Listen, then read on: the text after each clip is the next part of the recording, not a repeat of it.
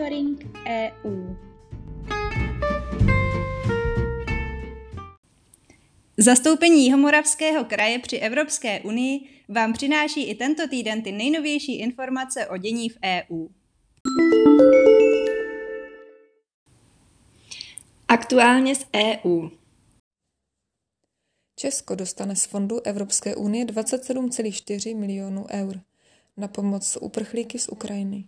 Kromě ČR získají peníze od Evropské komise rovněž Polsko, Slovensko, Maďarsko a Rumunsko. Celková částka, kterou komise nyní z Fondu pro vnitřní záležitosti uvolní, je 248 milionů eur. Peníze mají sloužit především na jídlo, dopravu a ubytování lidí prchajících před ruskou invazí. Komise se již v Dubnu zavázala poskytnout státům nejvíce zasaženým uprchlickou vlnou celkem 400 milionů eur, z níž první část nyní rozděluje mezi pětici zemí. Více než polovina z celkových 240 milionů připadne Varšavě, která dostane 144,6 milionů eur. Zbylou část celkových 400 milionů chce unijní exekutiva uvolnit poté, až tento plán schválí členské státy a europoslanci. Slovensko, Litva, Lotyšsko a Estonsko v úterý vyzvali k zabavení ruských aktiv zmrazených Evropskou unii. Chtějí, aby jimi bylo možné financovat obnovu Ukrajiny po ruské invazi. Evropská komise minulý týden uvedla, že by mohla prověřit, zda je možné podle vnitrostátních právních předpisů a zákonů EU zabavit zmrazená ruská aktiva k obnově poválečné Ukrajiny. Nezmínila se ale o rezervách centrálních bank. Různí představitelé EU však upozorňují, že zabavení ruského majetku je právně ošemetné, protože k tomu neexistuje vhodná unijní právní úprava. Investoři vyčkávají na vstup Finska a Švédska do NATO.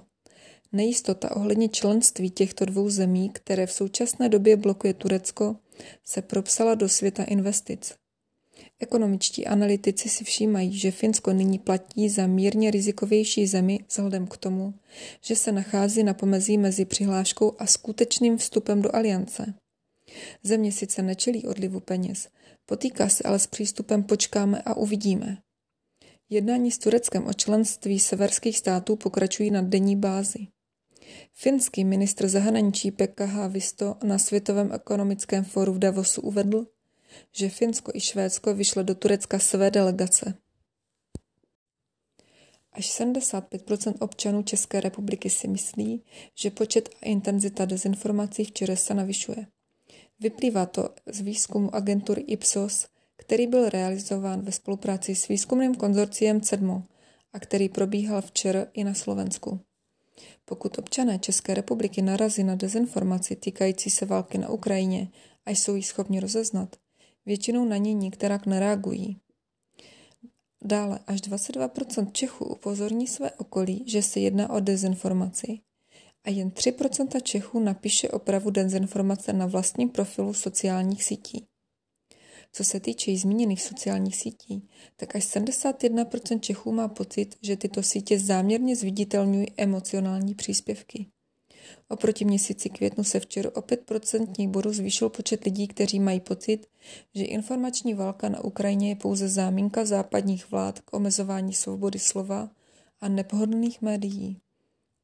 Obdobný názor zastává v České republice až 20% obyvatel. Zprávy z evropských institucí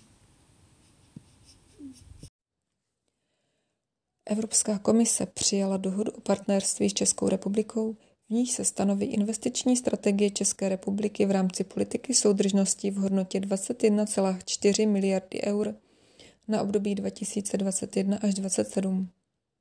Fondy politiky soudržnosti budou i nadále podporovat české regiony při prosazování hospodářské, sociální a územní soudržnosti a plnění priorit Evropské unie, jako je ekologická a digitální transformace, včetně čisté dopravy. Tyto fondy rovněž přispějí ke konkurenceschopnému, inovativnímu a udržitelnému růstu zaměstnanosti v této zemi, jakož i ke zlepšení dovedností a sociálního začlenování. Rada EU přijala revidované nařízení o transevropských energetických sítích. Cílem nových pravidel je modernizovat, dekarbonizovat a propojit přeshraniční energetické infrastruktury členských států a pomoci tak EU dosáhnout jejich cílů v oblasti klimatické neutrality do roku 2050. Přijetí tohoto programu navazuje na předběžnou dohodu, které bylo s Evropským parlamentem dosaženo v prosinci 2021 a je posledním krokem postupu přijetí. Mimo jiné se novými pravidly ukončí podpora nových projektů v oblasti zemního plynu a ropy a zavedou povinná kritéria udržitelnosti pro všechny projekty. Revidovaná pravidla zjednoduší a urychlí povolávací a schvalovací postupy. Ten E kladou důraz na energie z obnovitelných zdrojů u všech zařízení, včetně inteligentních plynárenských soustav.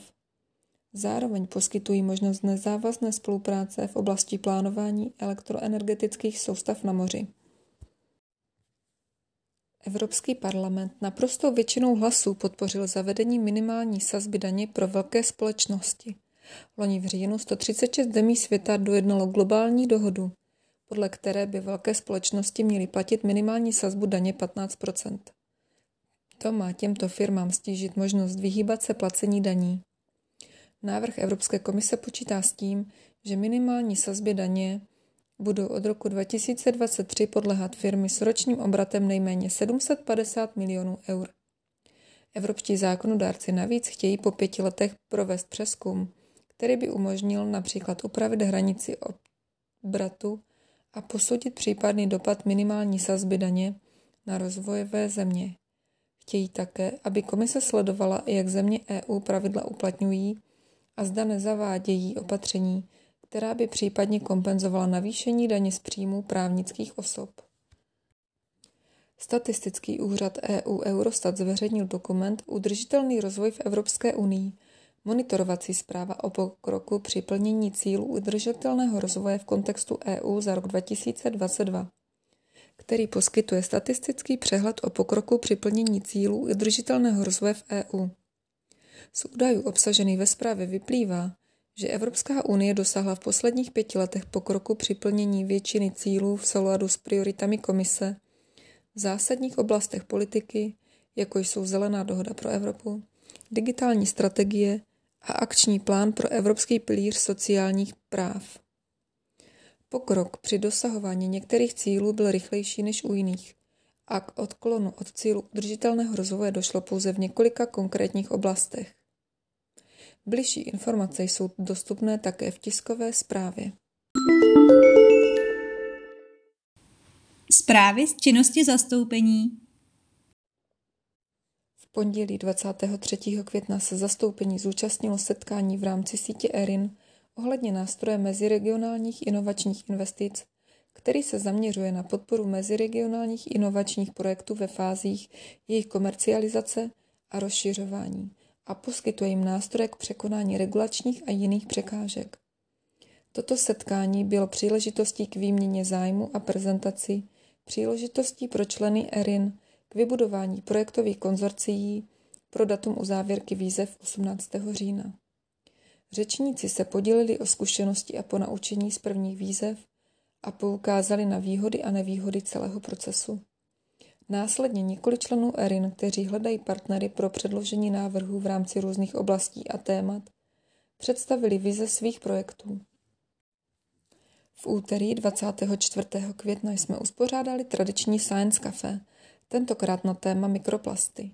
Hostem byl Ondřej Adamovský, hlavní řešitel Recetoxu, samostatného ústavu Přírodovědecké fakulty Masarykovy univerzity v Brně. Ve svém výzkumu se zaměřuje na environmentální toxikologii. Moderátorem večera byl Gilliam Corradino, ředitel Pint of Science, každoročního vědeckého festivalu, jehož cílem je informovat veřejnost o současném vědeckém vývoji. Mikroplasty se v životním prostředí téměř nerozkládají, ale lze je nalézt ve většině ekosystémů od vrcholu Mount Everest až po nejhlubší oceány. Byly již detekovány v širokém spektru živých organismů, včetně ryb a měkkýšů, a především v lidském těle. Znečištění mikroplasty si nedávno získalo značnou pozornost, protože bylo poprvé zjištěno v lidské krvi a placentě. I z těchto důvodů byla úterní debata velmi zajímavá. Celý večer byl zakončen ochutnávkou skvělých jihomoravských vín. Akce se uskutečnila ve spolupráci s Českým centrem Bruselu, Českou styčnou kanceláří pro vzdělávání a výzkum Bruselu Čelo a Pražským domem.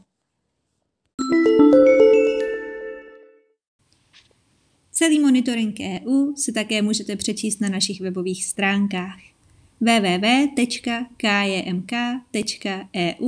v sekci aktuality.